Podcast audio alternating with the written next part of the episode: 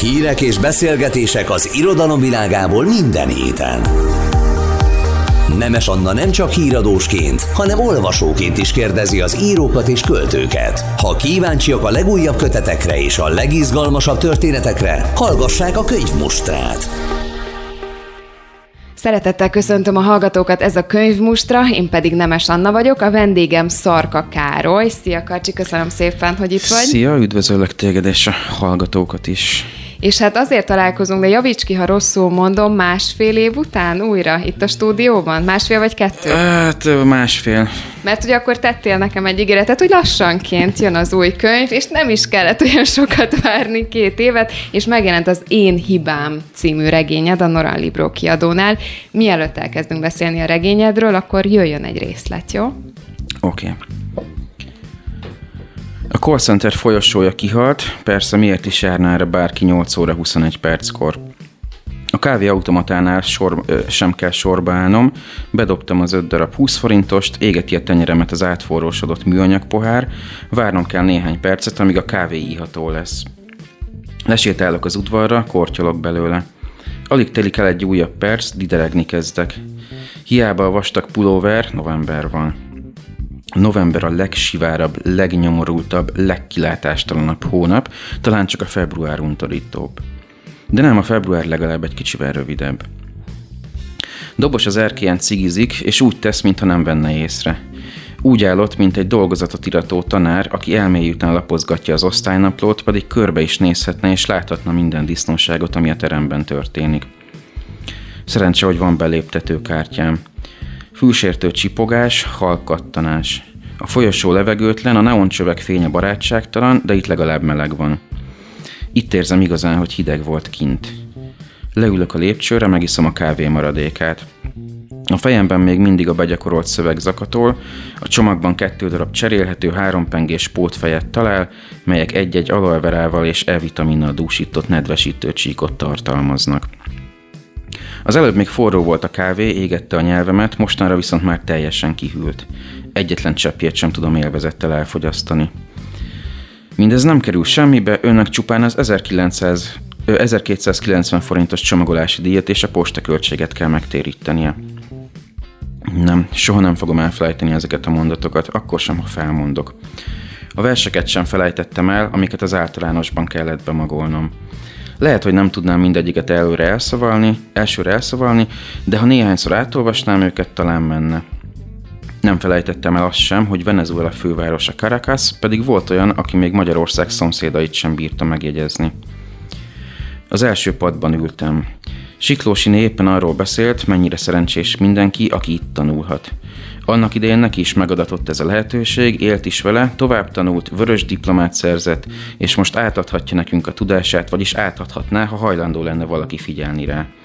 De még a 19 megyét sem képes megtanulni szinte senki az egész osztályból. Szégyen. Szégyen! Egyetlen egy ötös dolgozat lett, mondja sírásra görbülő szájjal. A többiek meg szégyelhetik magukat. Tanulhatnátok, de inkább hülye matricákat gyűjtötök, meg a büfébe rohangáltok szénsavas üdítőket venni. Van fogalmatok arról, hogy Etiópiában hány gyerek éhezik? Persze, hogy nincs, mert nem tanultok. Kilestem az ablakon, néztem a hosszúkás templomtornyot, a fák csupa szágait, a verebeket. Még a verebek is érdekesebbek voltak most, mint az Etiópiában éhező gyerekek. Különben sem vettem magamra a fejmosást, tisztában voltam vele, hogy enyém lett az egyetlen ötös dolgozat, még a siklósiné nem is említette meg a nevemet. Mondjuk azért igazán megemlíthette volna. Én voltam az egyetlen az osztályból, aki gond nélkül fel tudta sorolni a megyeszékhelyeket is, az apám kikérdezte tőlem otthon, muszáj volt megtanulnom. Fecske, te is figyelj, szólt rám Siklósiné. Nem igaz, hogy 45 percig nem lehet rám figyelni, amikor fontos dolgokról beszélek. Ezt nagyon utáltam. Hogy nem dicsérnek meg, ha valamit jól csinálok, de ha egyetlen pillanatra elkalandozik a figyelmem, azt rögtön szóvá teszik. Soha nem lehetek nekik elég jó, de a legkisebb hibámért is büntetnek. Az előző 45 percben egy másik tanára kellett figyelni, a következő 45 percben pedig megint egy másikra kell majd, és már az is baj, ha az ember kinéz az ablakon.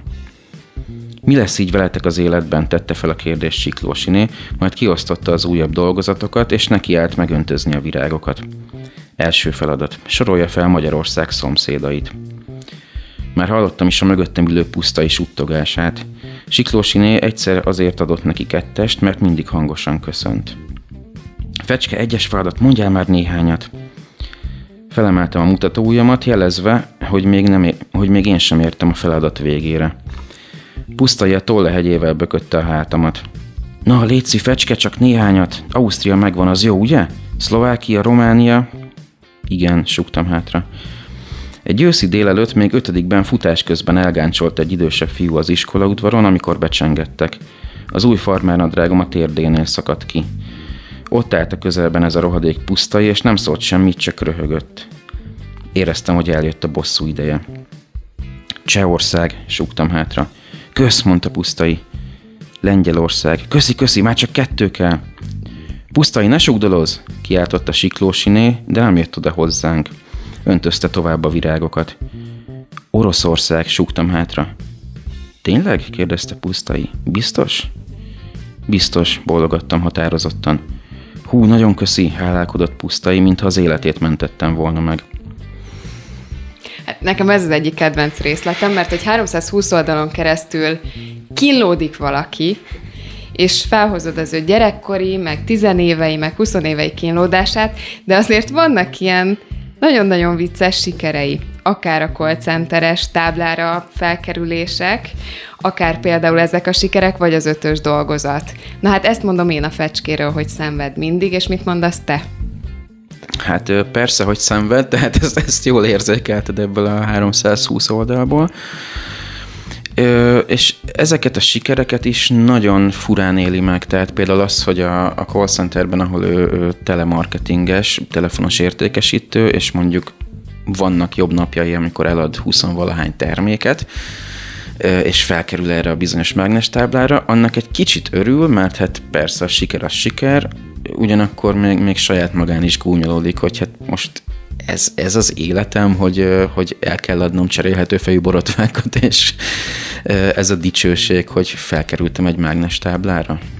De közben mozdulni akar, de nem nagyon tud. Igen, próbálkozik néha, néha elmegy egy állásinterjúra, és drukkol magának, hogy ne vegyék föl. Igen, hogy ő az önsorsrontás maga valahogy. Ez, ez is volt az én érzésem. Igen. De hogy te tudatosan vitted ebbe az irányba? I- igen, igen, és valahol azt is akartam érzékeltetni, hogy, hogy azért az őt körülvevő világ sem segít túl sokat abban, hogy jól érezze magát. Meg hát ő, ő is tesz azért, hogy, hogy legyenek ö, olyan estéi, amikor ö, megpróbál megszabadulni ezektől a gondoktól, de ez mondjuk ö, három sörig nagyjából sikerül, de három sor után meg már ö, még Na igen, helyezzük el egy kicsit a fecskét, mert mi úgy beszélgetünk hmm. erről, hogy te megírtad, én meg elolvastam, úgyhogy lehet, hogy előnyben vagyunk azokkal a hallgatókkal szemben, akik mondjuk most tervezik, hogy elolvassák. Vannak Tehát még van ilyenek. Ne- igen.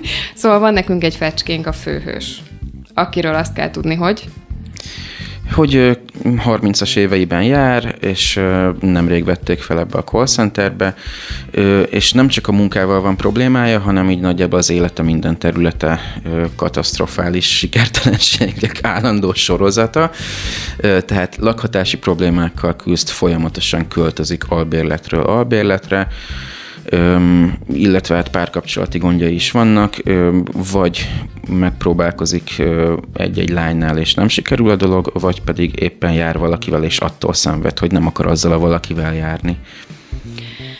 A névválasztás az nekem Hát azért nagyon fura a te esetedben, mert hogy az első köteteseket nagyon-nagyon sokszor megtámadják az, hogy jaj, hát te magadat írtad meg. Szarka Károlynak hívnak, Eper egyben írtál egy regényt, és elnevezted Fecskének a főhősödet. Hát így beleszaladtál ezekbe a kérdésekbe azért rendesen.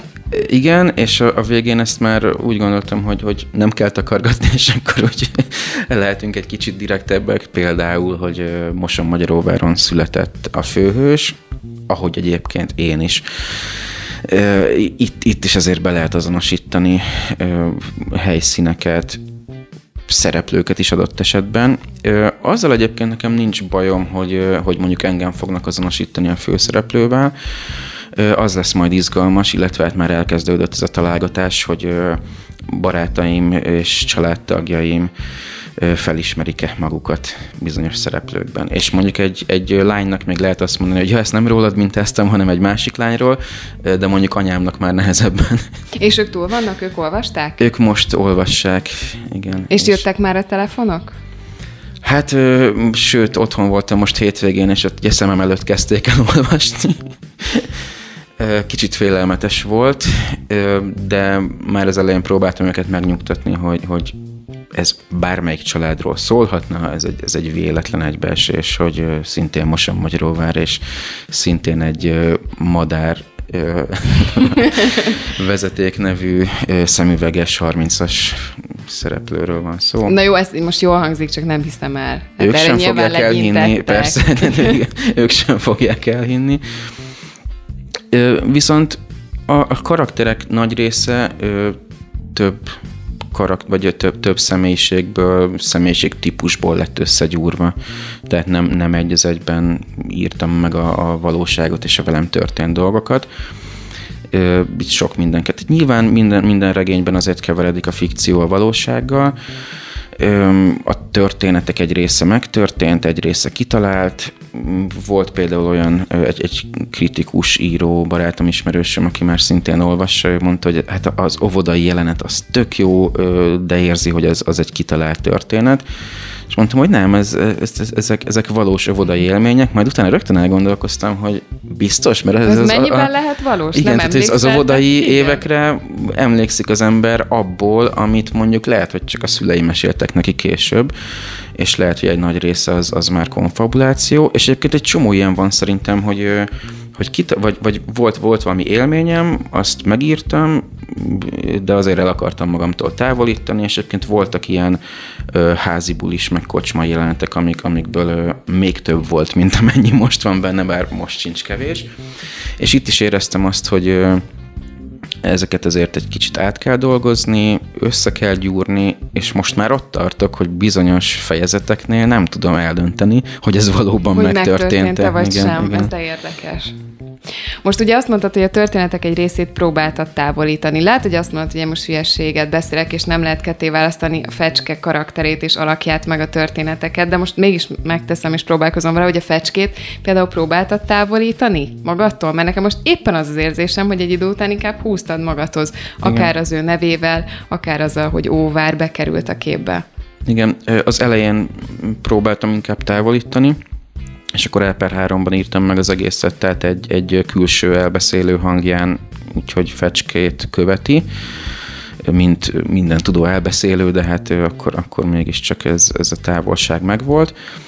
És, és úgy kényelmetlenné vált egy idő után. Tehát én egy ilyen nagyon-nagyon őszinte és nem tudom, jelen idejű történetet akartam. Még egyébként az időkkel is volt egy ilyen kis mozgás, hogy, hogy múlt időben játszódjon, vagy jelenben, és ez, ez a jelen idejű elbeszélés, ez így nagyon tetszett, és így kísérleteztem néhány fejezettel, hogy áttírom el per egybe, tehát hogy egy ilyen elbeszélő legyen, és, és sokkal jobban működött, azt éreztem.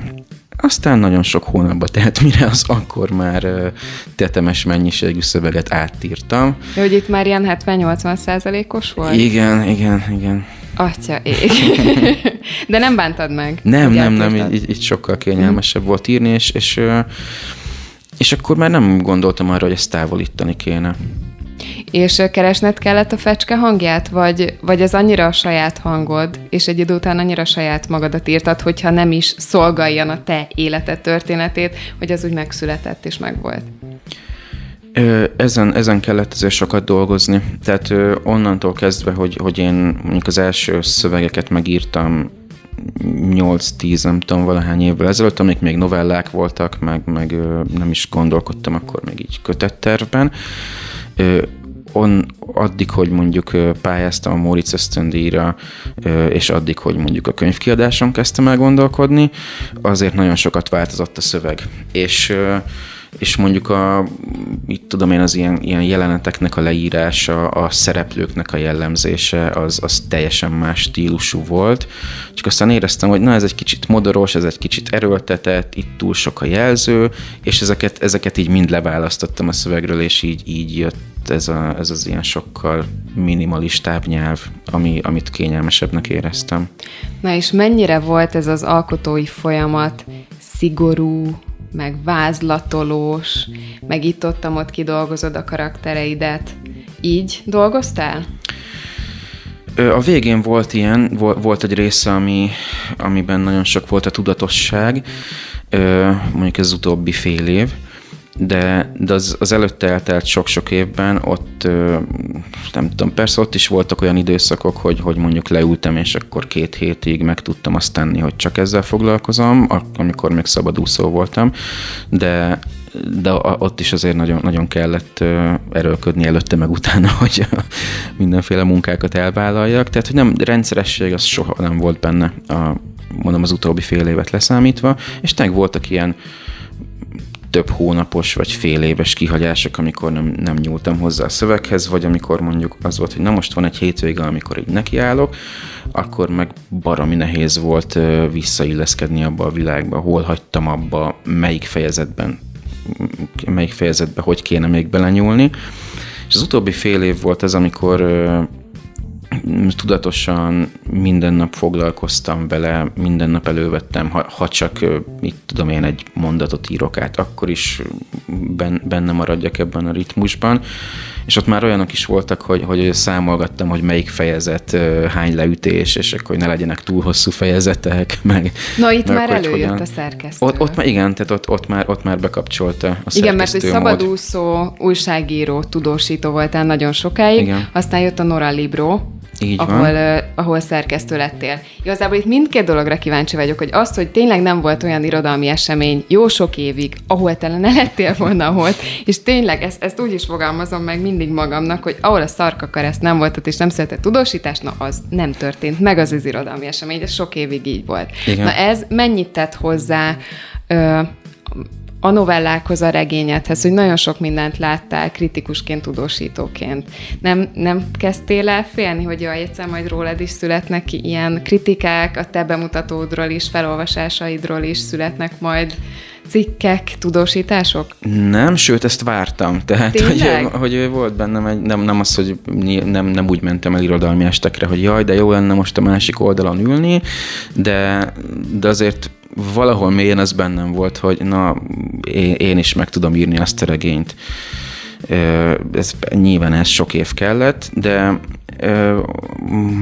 válaszolva a kérdésed másik részére, hogy mennyiben segített, hát nyilván az, hogy, hogy amikor elkezdtem még írni, akkor sokkal kevesebb kortársat ismertem, és, és miután azért lett, vagy felhalmozódott egy csomó tapasztalat ebben a közegben, akkor már így pontosan tudtam, hogy, hogy nem is az, hogy mit akarok írni, hanem hogy mit nem akarok, vagy hogy nem akarok írni. Tehát az újságírói munka hozzátett, meg hát persze a szerkesztői munka is később. És itt az évek során mikor jött el az a pillanat, amikor már szép irodalommal is előhozakodtál, vagy előmertél hozak. De nem vagy te ilyen merős típus, nem? Te akkor azt megcsinálod. igen, igen, aki eszembe jut, akkor, igen akkor ezt, ezt véghez viszem. Hát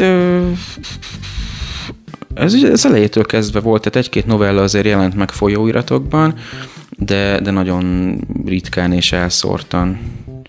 És a regényből utóbbi... mikor kezdtél el csepegtetni? 2017-18 körül. Uh-huh. Ott jelent meg a Kalligramban, irodalmi szemlében, Siphon kontextuson, tehát ez, ezek már a részletek voltak a regényből, már, már akkor már nem novellák, viszont azok még, még a külső elbeszélővel íródtak. Na és például azokat miért jelentetted meg? Hogy érkezzem valamiféle visszacsatolás, hogy jó-e az irány? Például ez benne volt? Hát Inkább ott ilyen külső nyomás volt, tehát az, az, az ilyen, ilyen külső kényszer volt, hogy mindenki publikál, meg, meg persze, hogy valamennyire ilyen regénypromó is, amit aztán utólag megbántam, mert, mert nagyon sokszor megkaptam azt a kérdést abban a pár évben, hogy mikor jön már ki a regényed és ez, ezért, ezért volt egy kicsit elkapkodott. És a 17-ben nem vágtad rá, hogy négy év múlva. Tíz éven belül. Viszont nem, tehát hogy, hogy az, hogy visszacsatolást kapjak, az, az mondjuk kevésbé, hanem kicsit ez a megmutatni magam, meg, meg megmutatni a világnak, hogy igen, most dolgozom a regényen, és ez, ez hamarosan össze fog állni. Tehát ebben is volt egy ilyen kettősség. Ugye ez, ez, ez már úgy nagyon kellett, de, de azért még lehetett volna várni vele. Majd most már mindegy egyébként. Na akkor ez az egyik fele, hogy a, a tudósítói munkád az mennyire hatott mondjuk erre a regényre, vagy a szépírói tevékenységedre. Hát a másik, ami megkerülhetetlen, és ha utálsz, ha nem, azt megkérdezem, hogy egy szerkesztő magával mennyire tud szigorú lenni. Ez segített téged, vagy hátráltatott, vagy semmi? Is is. Egyrészt, másrészt. Ajaj. Annyiban persze, hogy segített, hogy, hogy az ember mondjuk megkap egy nyers kéziratot, és akkor így át akarja látni a szerkezetét, egy, egy egészben gondolkodik, tud más tehát hogy, hogy nem, nem csak szerzői fejjel, hanem szerkesztői vagy olvasói fejjel gondolkodni, tudja, hogy mi lesz az, ami már az olvasónak sok, és akkor azt ki kell húzni, tudja, melyik az a karakter, ami hamis, jó esetben a szerkesztője tudja, és Darvasi Ferenc volt a, a szerkesztőm, aki egyébként korábban szintén a Noran Libro kiadónál dolgozott.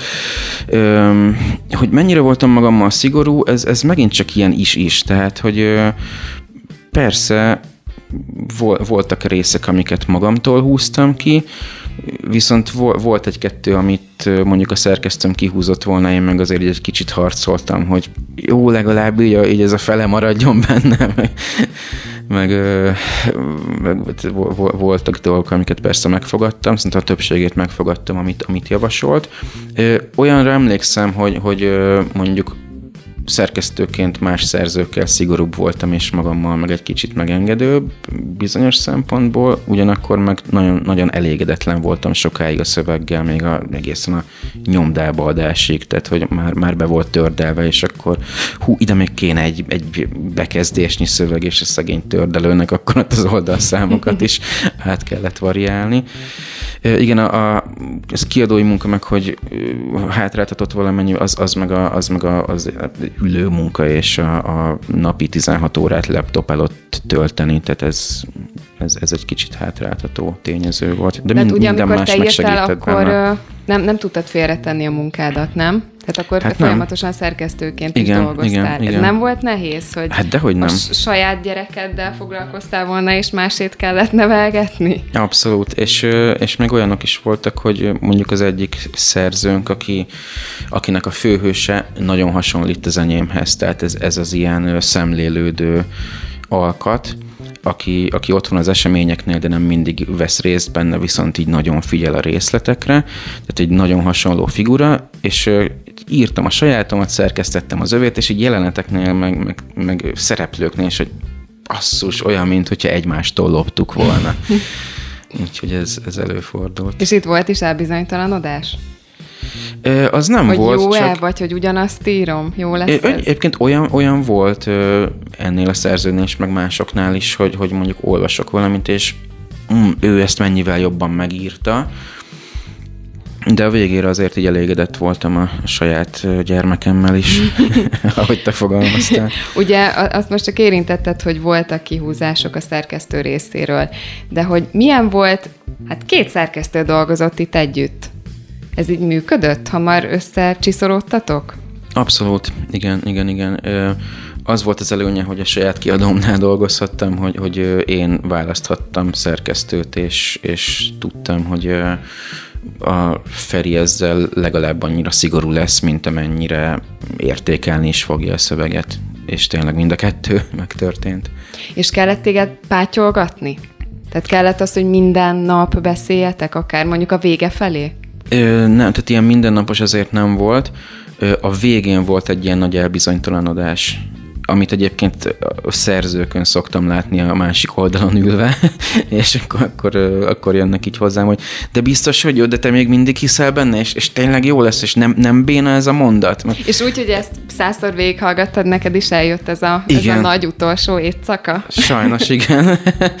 és ak- akkor, akkor ott kellett egy ilyen hosszabb telefonbeszélgetés, mert tudod, előtte csak az, hogy, hogy maradjon ez a mondat, meg, meg ennek a fejezetnek más legyen a címe, tehát amikor ugye részletkérdésekkel foglalkozunk, de a végén volt egy ilyen, hogy jó ez az egész így, ezzel a figurával, meg ebben a, a, az, hogy jelen idejű vagy múlt idejű, e, kell ennyi fejezet, amikor így mindenben elbizonytalanodsz, de aztán megnyugtatott. És, és mi volt az a mondat? Amit amivel, megnyugodtál. Uh-huh. Nem, ez egy hosszabb beszélgetés volt, tehát hogy, hogy nem, nem, nem, tudnék, egy nem tudnék egy mondat, persze. nem azt mondom, hogy két órás, de mondjuk szerintem több, mint egy órás volt.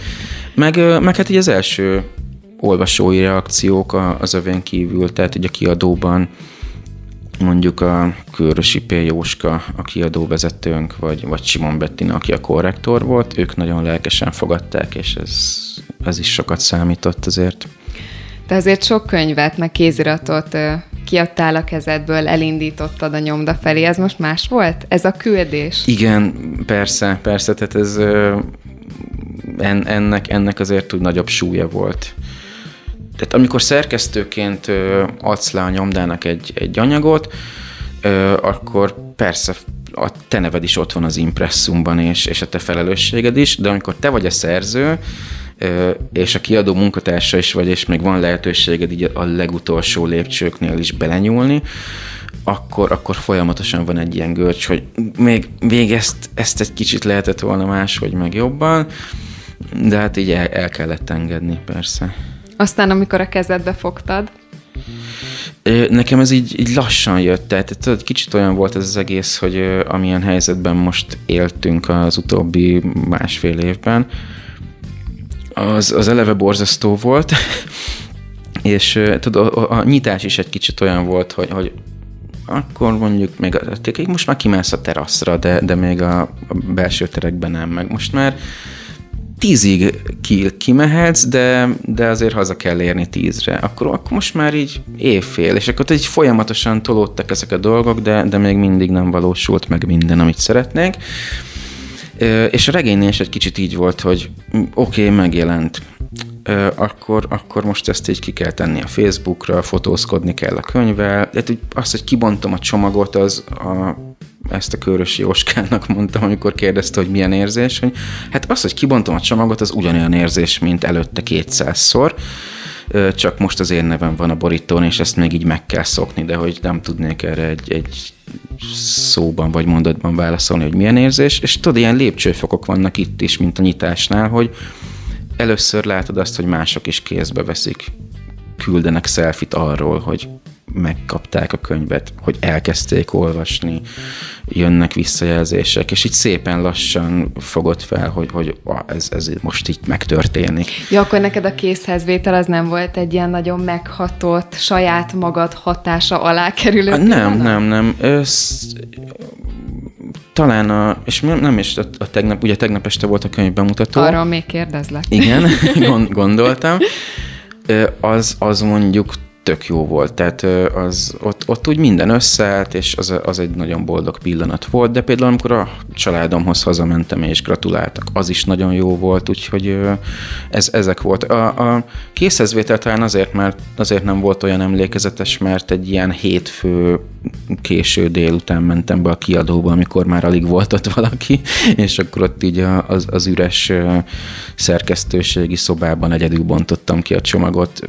Jaj, de ott, ott, ott még nem, nem volt uh, ilyen semmi reakció, és, mm. és a, az igazán jó pillanatok azok, amikor a barátaiddal, meg a családoddal, meg a könyv bemutató közönségével ezt így megosztod. És hogyha már bemutató. Na, az milyen volt? Hát ott oda kitetted magadat, a könyvet igen, igen. először. Igen.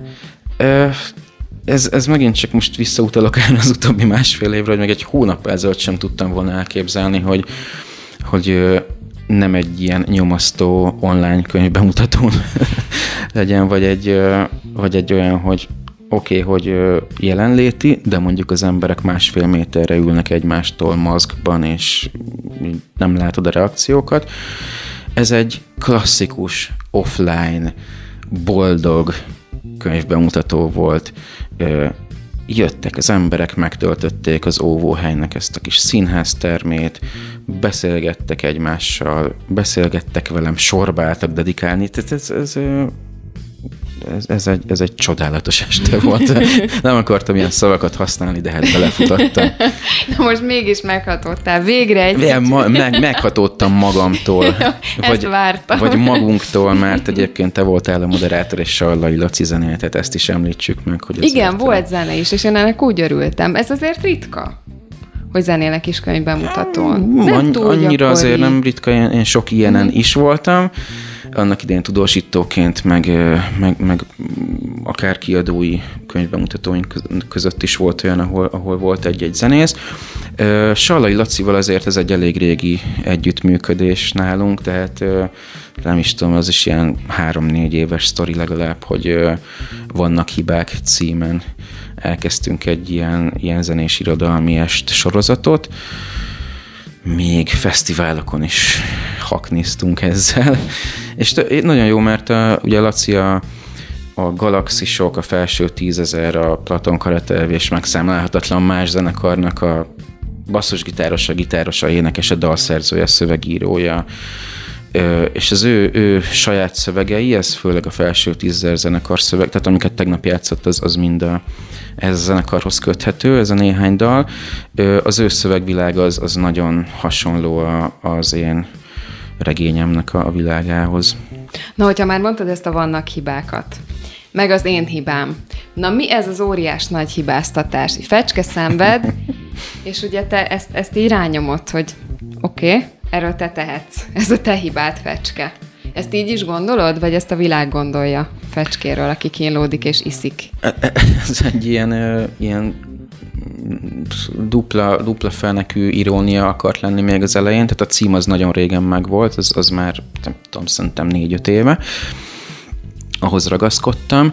Volt egyébként egy, egy jaktábor, József Attila körnek a, a Szigligeti tábora, ahol ö, egyik este egy, egy asztaltársaságnál ez a címadás lett a téma, és akkor ott ilyen nagy viták mentek arról, hogy hát legyen inkább az a címe, hogy nem az én hibám, hogy, hogy igen, tehát ez a fecske szenvedés, és nem jön össze se a munka, se a párkapcsolat, se a nem tudom, lakhatás, és így, így, tök borzalmas az élete, de a világot hibáztatja ezért.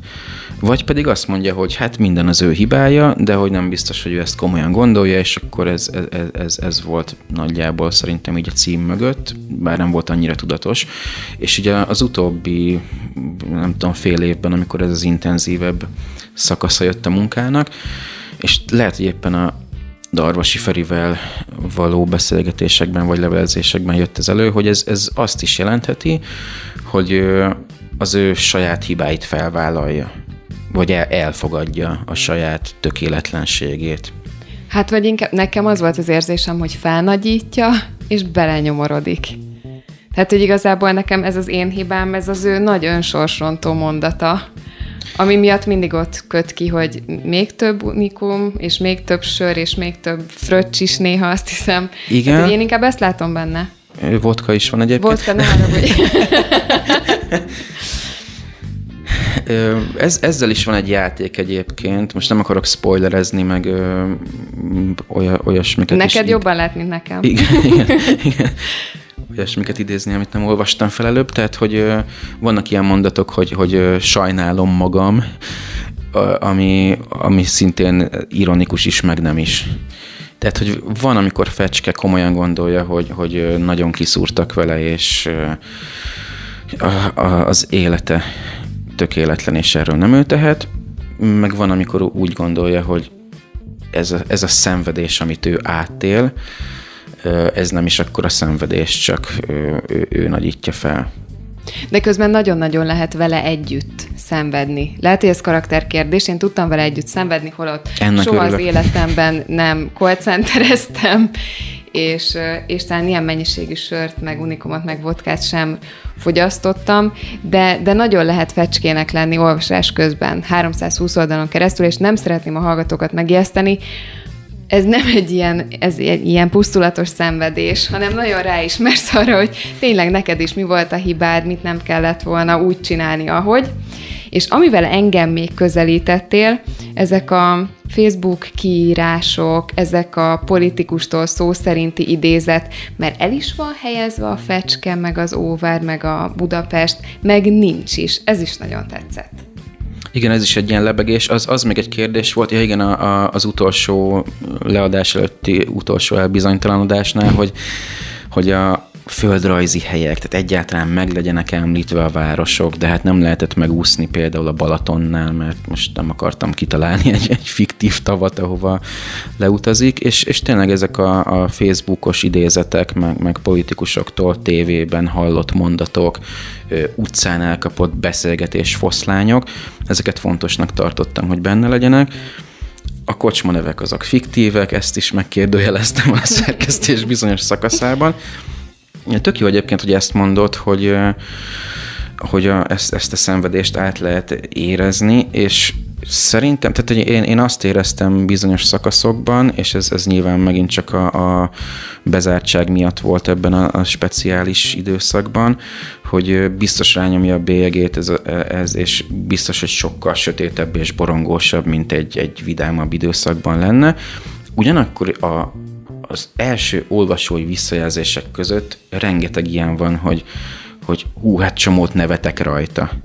És egyébként ezt a tegnapi könyvbemutatón is tapasztaltuk, hogy... Harsogtak az emberek. Igen, tehát hogy két, mondjuk nyilván két olyan részletet olvastam fel, amik, amikben egyébként Fecske szintén nagyon szenved, viszont így, így érthető, hogy miért röhögtek az emberek, és, és tök jó érzés volt, hogy nem az jött le nekik, hogy jaj, szegény Fecske, hanem úgy élvezik, és hát valami ilyesmi lenne a katarzis, és tök jó, hogyha ez megtörténik. Na, ha bemutatom két szöveg volt, akkor most még kérek egy részletet. Tudtam. A hallgatóknak is. Állt egy öreg fa az óvoda udvarán, ferdén nőtt a törzse. Egy egészen kicsi gyerek is könnyedén felmászhatott rá, még ha olyan ügyetlen is volt, mint én. Óvodás koromban jobban szerettem felmászni arra a fára, mint a többiekkel játszani. Ott nem zavart senki. Pedig a többiek néha kedvesek voltak velem. Egyszer, amikor születésnapom volt, kaptam tőlük egy kis csomagot. Kibontottam, egy kis doboz volt benne, abban egy még kisebb doboz, abban pedig egy egészen kicsi autó. Nagyon szerettem azt az autót. Valahogy mégis jobban esett egyedül játszani. Órákat üldögéltem egyedül a kedvenc fámon, anélkül, hogy bárki is megzavarta volna a nyugalmamat. Otthon is szerettem egyedül játszani, a szüleim mesélték, hogy órákig el voltam magamban a kisvonattal, amikor a bátyám már nagyobb volt és mással foglalta el magát. Eszembe jut egy fénykép, farsangi bál van, a többiek kisebb csoportokban áldogálnak, üldögélnek és beszélgetnek a teremben, én meg egyedül a kép közepén, a terem egyik végéből ballagok a terem másik végébe. Nem szólok senkihez, nem nézek senkire, csak megyek lehajtott fejjel. Ördögnek öltöztettek a szüleim, mondjuk az a jelmez elég menő volt. Az viszont nem volt az, hogy már öt éves koromban is szemüveget kellett viselnem. Pontosabban szemüveges lettem, nem mindegy, mert a szemüveges mást jelent, mint az, hogy valaki egyszerűen csak szemüveget visel. Az első szemüveges napom után megkérdezték tőlem a szüleim, hogy csúfoltak-e a többiek. Gyerek voltam, nem értettem, hogy miért csúfolnának valakit a szemüvege miatt. Nem emlékszem, hogy azon a napon csúfoltak-e, csak arra, hogy a szüleim ezt megkérdezik tőlem. Akkor még nem éreztem, hogy a szemüveg olyan öreges dolog. Ráadják a gyerekre, és már is úgy néz ki, mint egy öreg ember kicsiben.